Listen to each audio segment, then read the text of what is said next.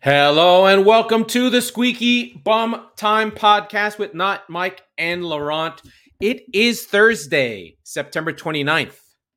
In this episode, the Premier League is back. Thank God the longest international break ever has ended. We look at the North London Derby and the Manchester Derby and do a full league breakdown of all the fixtures. But first, my friends, we have to wrap up the international break. Oh my God, what an exhaustive period of time that I never want to have to go through again. But, but, this is the last one until the World Cup, which is in 60 days, Black Friday. US plays Wales. Now, we're going to focus on just our two friendly clubs that are the most in crisis, crisis, and talk a little bit about a couple of other teams. Uh, first, the U.S. men's national team under Greg Berhalter is terrible. The team is bad, and I don't think they're going to get better. They had two games. Uh, they lost 2 0 to Japan, got completely bossed, were terrible. And they lost and they drew nil nil to Saudi Arabia with Christian Pulisic. The first game did not have Christian Pulisic. Let me tell you about how bad this team is. They can't do anything. They don't have a, an identity. They don't have a style of play. They don't have anything. They continue to play Zimmerman from MLS in defense. He's bad. He can't play on the ball. I don't trust any MLS player. And I know that's terrible to say, but I simply don't. That's a fact. Um, I don't think that the U.S. has good enough players to do anything they want to do. Um, McKennie and Adams are okay, but Yedlin is playing, and Aaron Long and Serginho Dest. These are Dest and Yedlin are both fullbacks who don't play. Gio Reyna, I love him, can't stay on the field. Ricardo Pepi is was a sensation a year ago, but now isn't. There's nothing going on in this team that is good. Um, I suppose McKennie and Pulisic a little bit, Brenden Aaronson a little bit, but there's nothing that says to me this team's getting out of the group. Uh, they took two shots in 180 minutes, two shots on goal in 180 minutes. I see nothing from the U.S. that says they are going to bring this team out of the group in the World Cup. Um, I'm going to talk about England in a minute. I'll talk about Wales in a minute. But the U.S. is not better than Wales. The U.S. is not better than England. And I don't know. Iran ha- Iran is going through some issues in and of itself. The good kind, you know, having political issues around hijabs and scarves and things like that. But they did beat Uruguay. The United States does not have a win like that. The United States hasn't beat anybody good ever. I mean, essentially, we are designed to try and beat Mexico, and that's about it. Um, this team's not good. Uh, when the World Cup comes, do not be looking for something amazing to happen. This team plays with fear. This team plays sort of for an analogous, kind of play like. Sorry, I'm taking a, a lozenge because my throat always gets dry. They kind of play like Manchester United in that they try and do things they can't do, and they try and move the ball around and they can't do it. And so it's kind of a sad display that um I uh I'm pretty sad about. If you if you're around and you want to jump in, I've pasted the link into the chat. Please feel free to jump in. Uh, it's on YouTube, it's on Facebook, it's on Twitch. You can jump in. Also, while I'm doing the show, please like, subscribe, share the show. It means a lot it means everything to us. Uh, it means more people getting to the show. Hello to our friends from Australia. We had a big spike in friends from Australia and Malaysia. So, hello if this is your first time with the show. Thank you. Um, Mike will be back. He's our resident Spurs correspondent. On the other side, we have England, which is leaps and bounds in class past the US. I mean, England has different problems and their problems are more around things being stale and having players to go and attack and having a manager who is basically having sh- not even Sean Dyche should be better. They basically have a PR man who's really good at being the manager of England, but not in terms of the media and the press and saying the right things. But Gareth Southgate is not good at managing a football team. He has at his disposal some of the greatest players in the world, or at least the most famous. I mean, if we subscribe to the fact that Premier League is the strongest league in the world, etc., then that would mean a team of English players is blah blah, blah whatever. But the, the fact of the matter is they're not good enough. They fell behind two goals to um, to Germany and then storm back in a really good display where they fight hard and, and get their goals. So um, I think that part was interesting from their perspective, uh, showing the fight back. But then in the end, they give up a late goal. The goals came from Shaw, Mount, and Kane after a change happens. So Mount and um, Sterling come off. Sorry, Foden and Sterling come off. Mount and Bukayo Saka come on, and they both changed the game. Foden has not played well in England. I mean, I worry for him. Uh, John Stones got hurt in this game. There was a lot of Harry Maguire talk. He was culpable for both goals. He gave away a penalty, kicking someone, and then kind of was running upfield and lost the ball somewhere. So the Harry Maguire story doesn't change. And then the last goal was just a mistake by Nick Pope. He, he sort of dropped the ball. Haver, uh, Havertz was on both those goals and had a really, really good goal in this game. But, you know, this is top level. This is England versus Germany. And the first half of this game was awful. awful, awful, awful. The first 45 minutes were nothing. All six goals happened in the second game. So you have Gundogan on the penalty on 52. Then you have Havertz on 67. Then you have Shaw on 71. Mount on 75. Harry Kane another penalty on 83. And then Havertz on the late goal uh, at 87. But, um, you know, a fun game. But it showed, I think, had England not had the fight back in this game, you would have heard real boo birds out. But Southgate is still terrible. But England does turn it around. And his problems are more he's too loyal. He doesn't change things. He's behind the times tactically. A little different from Berhalter, where Berhalter for the US team is chopping and changing too much and doesn't know who his players are and is trying to make them do something they can't do. Um, Southgate is asking his team to do less than it can do, in that England can do more than what is shown for certain. Uh, but he plays this very defensive, fearful style that's a little bit painful to watch for them. Um, just one last roundup on the Nations League and and friendlies. Uh, the two best teams in the world are Brazil and Argentina. Argentina is on a 35 game winning streak. They look to be favorites. We should all be pulling for Messi because it will be, establish him as the greatest player of all time. Uh, Ronaldo broke his nose. There were some good goals here and there, but Brazil is really the class of the league. They're so deep. They're so attacking. Uh, Richarlison's doing really well. Another another sad story. Richarlison had a banana thrown at him. You know, um, is it always racist to have a banana thrown at you? Probably. Um, but the Brazil team did show a sign of solidarity in that they covered the stars of their shirt on the lineup to sort of say there would be no Brazilian national team without its black players. And Brazil has a very strong racial component within the country.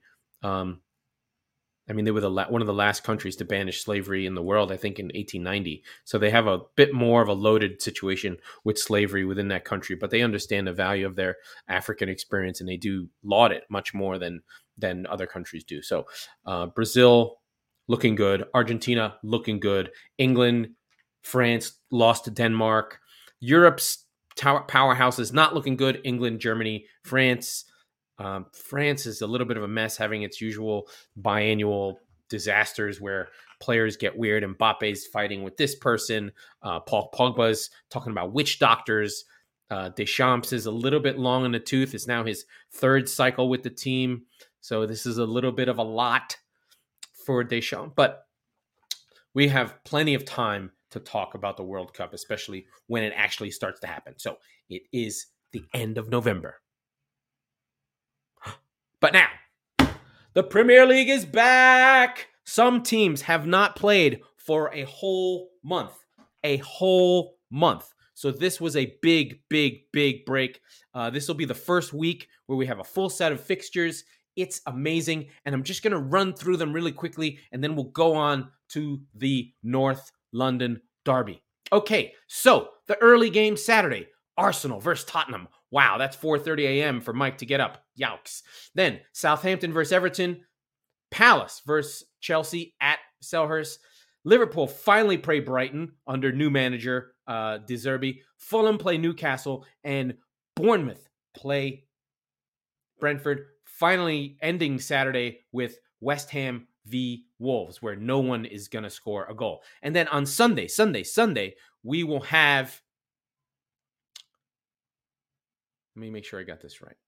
Uh, Sunday, where where are we? Oh my God, this thing's a mess.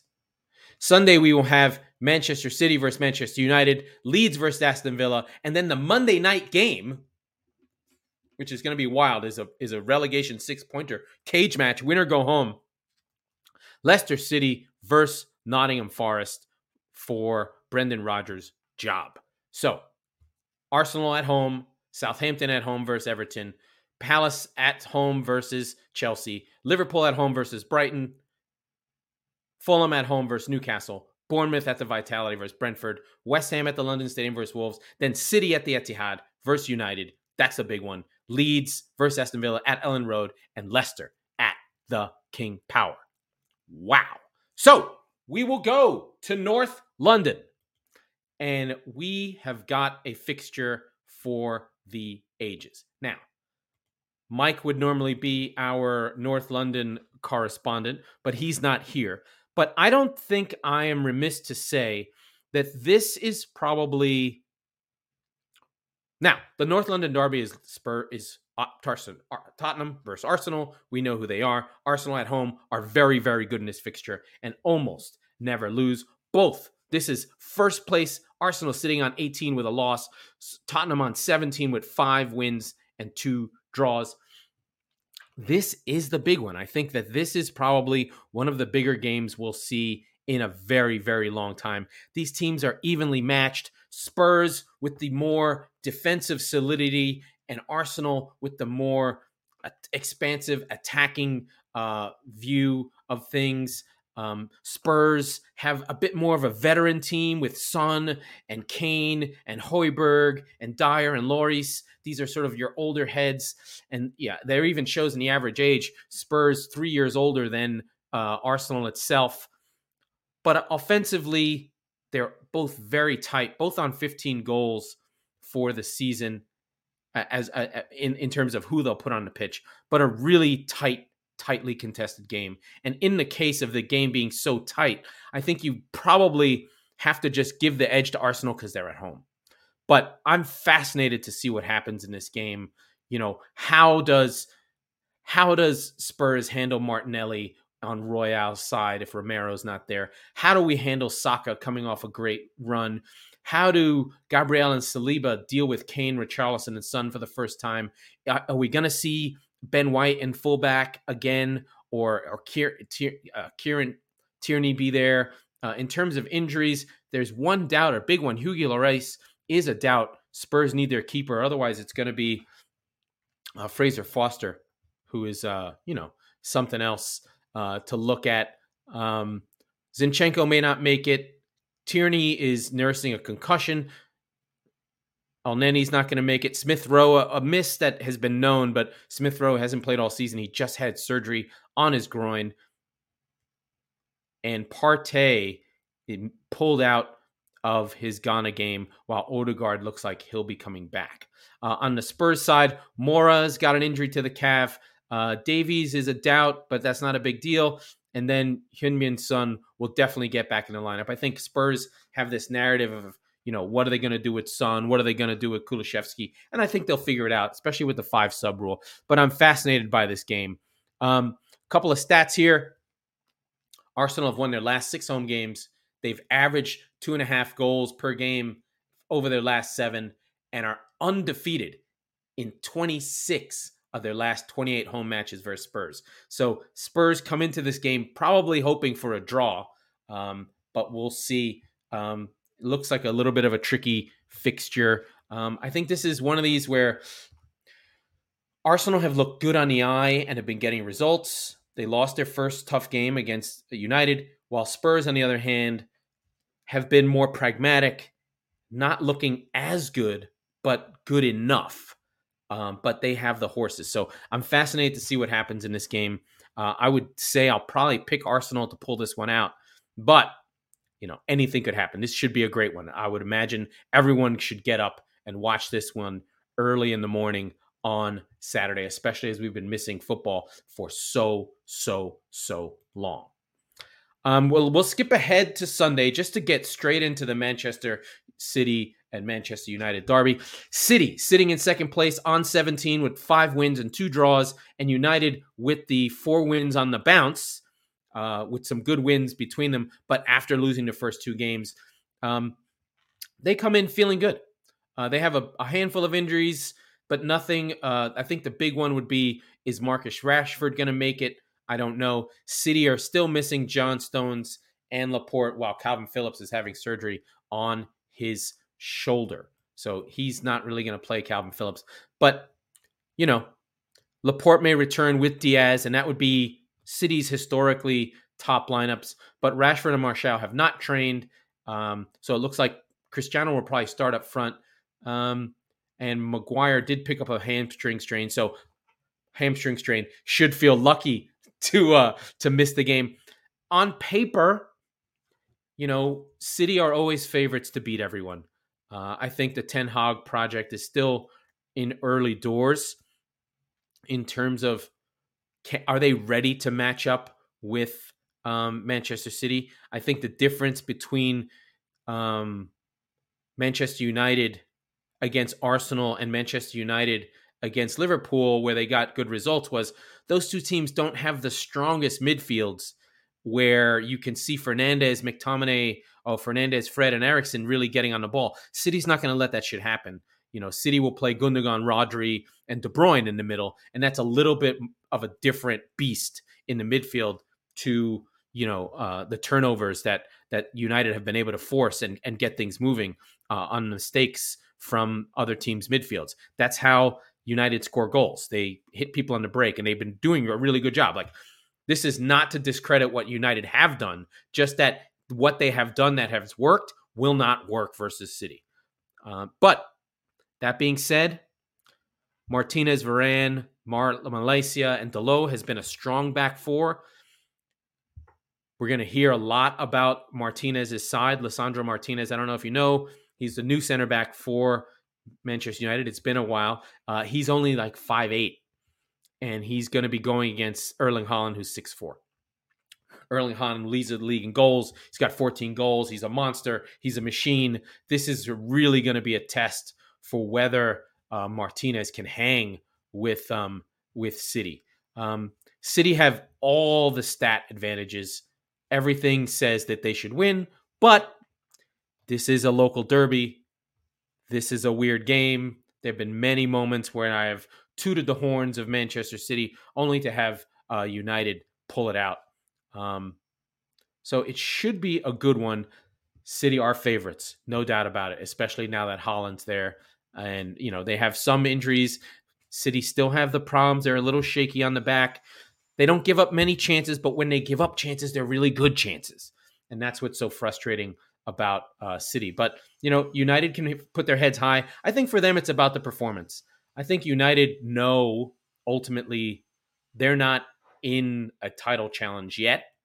Um, they know they're in a decent run, but I don't think that they're ready to say, "Oh, we should be beating Manchester City." Uh, for them, a draw would be fantastic, but for City, this is a big one, uh, and they've got to pull themselves together and get the ball rolling and make sure that you know they are growing into confidence. They want to play well. They want to have moments. They want to threaten City. They want to show some show some show the world that they're in better shape than they have been. Um, from there, now we have covered the big boys. Uh, now let's go to the recent games. We have Crystal Palace versus Chelsea. Uh, this has been a month. Palace hasn't played for a long time. They now have one of the easier schedules down the stretch. Crystal Palace had the toughest schedule, and now they will play a much easier schedule playing Brighton uh, down the down the stretch. Should find their way forward to get themselves back on track. But Palace are a good side. This will be my beloved Graham Potter's first game really in charge of Chelsea. He's had a month to get the team together. He did have that nil nil versus Leipzig, but uh, we'll see what happens here. Um, Chelsea are in a good way right now. I think they shouldn't have too much adaptation to do um, to go from Tuchel to to Potter. They're kind of going to be more of the same. I think that the issue is there's less there's less leeway for Potter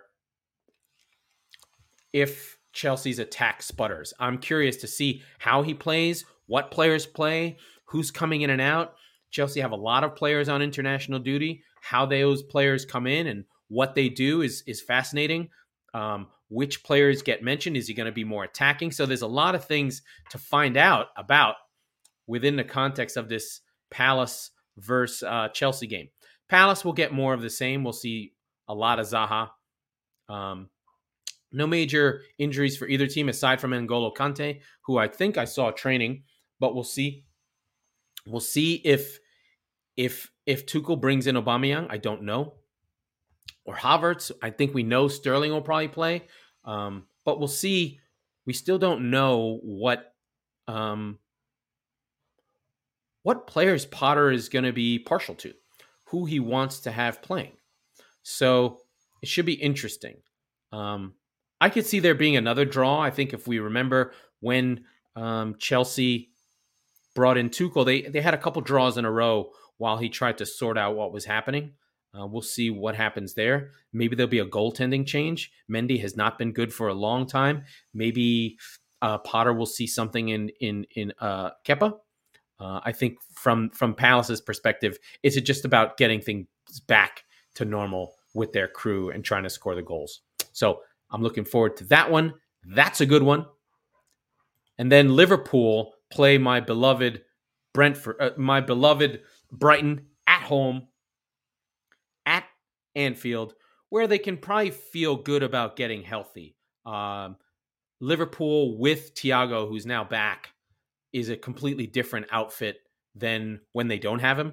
So if they have Thiago, if they have Thiago and they have Fabinho, Liverpool are a completely different kettle of fish. Uh, if Thiago's playing, all of a sudden, if Thiago and Fabinho are playing, all of a sudden it doesn't matter who the third midfielder is.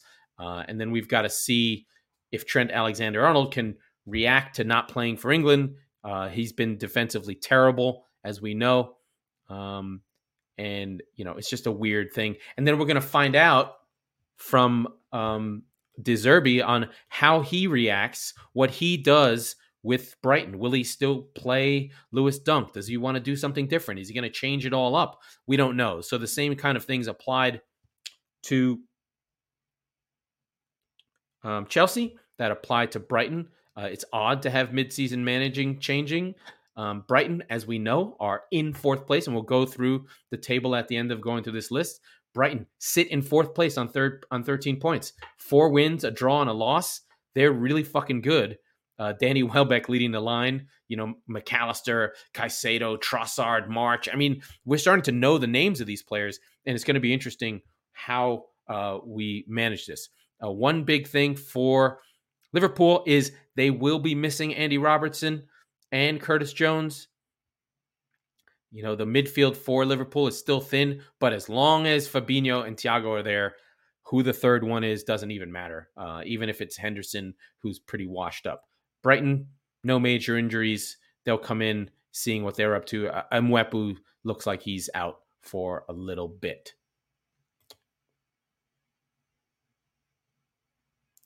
So, couple more games to touch on that are mildly interesting on my side.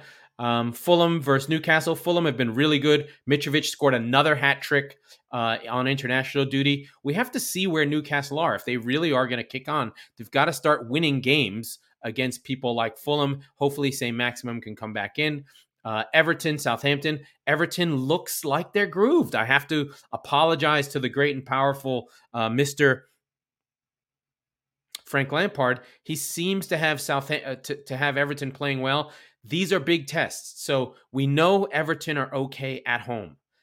Going away to Southampton, who are a very inconsistent team, They could win 5 0 or lose 5 0 um, because they're so young and we see where Everton are. I would expect Everton to go in here and try and win this game, but Southampton won't be easy. So it'll be a test to see how Iwobi and Onana are in the midfield because we know that Southampton will press them. I'm looking forward to this game as well, just to see how Everton do. And then what could probably be one of the worst games of the season West Ham versus Wolverhampton Wanderers. Wolves just can't score. Uh, Diego Costa may come in. West Ham are still sputtering. There's a little Moyes out feeling. Now, granted, like I said a million times, this time of the year, you're two wins away, you're a win away from changing narrative. But their narrative right now for West Ham is is Moyes the guy to get these offensive players into scratch? They bought a lot of players during the transfer window, and things aren't moving. Our friend Mr. Bowen, who I love, is not doing much. Michail Antonio doesn't have any goals. West Ham are not scoring at all. And so we'll see what gives between these two teams. Neither of them are scoring anything. Uh, unfortunately for Wolves, Zaza Kalajdzic, who they bought as their primary striker, got hurt immediately. And then Raul Jimenez also got hurt. So they really don't have anyone uh, to play. Um, and, you know, we'll see where West Ham are. They've got to start creating things. Right now, they're not creating much. They're not really even getting any shots on target. They're still running out an older team, uh, older than Wolves for sure. And we'll see where they get. I, I would expect that West Ham will want this game as a win. Uh, Wolves have a great defense, but I think it's a it's a set piece. It's it's going to be scrappy, and we'll see if West Ham can't get a one 0 win here. Um, another one of the Saturday games is Bournemouth versus Brentford. Brentford sputtered. Ivan Toney didn't play, but since the 9 0, Bournemouth are undefeated. And Gary O'Brien deserves a lot of credit. I believe that's his name, the coach, the coach at, at, at Bournemouth. And I'm just going to make sure I've got it right. Gary O'Brien, Gary O'Ryan, something like that. He's got a lot of credit in my bank to take that team on after Scott Parker. Sorry, head coach Gary O'Neill. Excuse me. I got the wrong Irish name he got that team together. They've got a draw versus Newcastle. They've got a win versus um, they've got a win versus Nottingham Forest, a nil nil versus Wolves. So they've done some good work getting themselves off the schneid. Uh, I've got them selected to go down, but if they're going to keep winning and drawing, uh, these are big games. So we'll see what happens with Brentford going down to the South Coast. Brentford historically not a great team on the road, but better on uh, better at home. We'll see if Toney takes the disappointment of being called up to England but not playing, which was fucked up because Gareth Southgate sucks. and we'll see uh, where they are there. Uh, amazing stuff for those two teams. For me, I'm just sitting here that's like supremely excited about the games being back. I mean, I'm just over the moon. I could just talk about all these games over and over and over again. Uh, and then lastly, I think we sort of should touch on uh, Leeds versus Aston Villa both these teams are, you know, okay. Uh, Villa very dour, got a good win in their last time out, and Leeds have now lost three in a row. And I think uh, Jesse Marsch probably would like to get a win going. They're winless in their last three, um, and it might be time for them to grab a win. Their last win was against Brentford. Oh no, they lost to Brentford uh, five uh, two. So they're going to want to. Haven't played in a month. They're ready to go. It's time for them to play. You know, to play Aston Villa and get themselves a win. It's it, they've had two postponements, uh, games they might have maybe tried to get some points off of, but I think Jesse Marsch has his work cut out from. Hopefully, his players are are are fit. Rodrigo had a little bit of a dislocated shoulder; he should be back. Brenden Aaronson's back. You know, got their players in shape. A uh, big one, uh, big things for that game as well. Although Villa are missing the majority of their defense, which is worrisome, or or at least their defensive midfielders. There was an injury to Douglas Luiz and an injury here or there. So that's where they are. Now, let us go to the table just to make sure we know we know where we are. Okay, here we go. Uh, in first place, Arsenal on seven on 18 points are in first, followed by City and Spurs on 17, so just a point behind, rounded up by Brighton, who are currently sitting in fourth place with it going to, to Anfield on 13. Um, and they actually do have a positive goal difference, followed by in fifth, Manchester United on 12, Fulham on 11, Chelsea on 10, and Liverpool sitting in eighth on nine points. Nine points on the strength of three draws. They come off a, a nil-nil draw versus Everton. Then Brentford in ninth, Newcastle in 10th, Leeds in 11th. They all are on eight or nine points respectively. Uh, sorry, Bournemouth also on eight, but with a minus 13 goal difference. Everton in 13. Everton in 13th with Southampton and Aston Villa rounding out that group, all on seven. Then Palace and Wolves on six, just above the relegation zone. And the relegation zone sitting in 18th is West Ham, along with Nottingham Forest, both on four, and Leicester sitting on un point.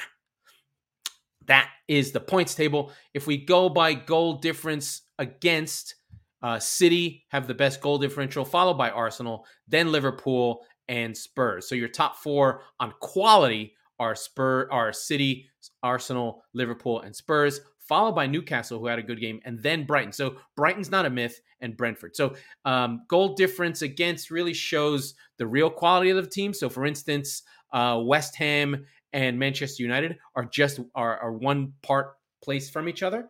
Uh, West Ham is not really a relegation team. They're just having some bad luck uh, with a minus 1.4 goal difference uh, in XG versus an actual goal difference of six. So you expect West Ham to pull out of that. Uh, Bournemouth are actually the worst, along with Aston Villa. The the expected goal difference bottom three are Villa, Forest, and Bournemouth. So not that far off of what reality is. Okay. I have to go get my child. So that was the Squeaky Bum Time podcast with Mike Salerno and Laurent Cortines. We are the football wing of the Chop Sports Network. We recu- record on Tuesdays and Fridays, so be sure to subscribe wherever you get your podcast so you never miss an episode. And please rate and review and share and tell everyone about the show. We love you. Thank you, FanHub. Thank you, Malaysia. Thank you, Apple. Thank you, Australia. We love you. We're happy that you're here, and we will see you on Monday after the games.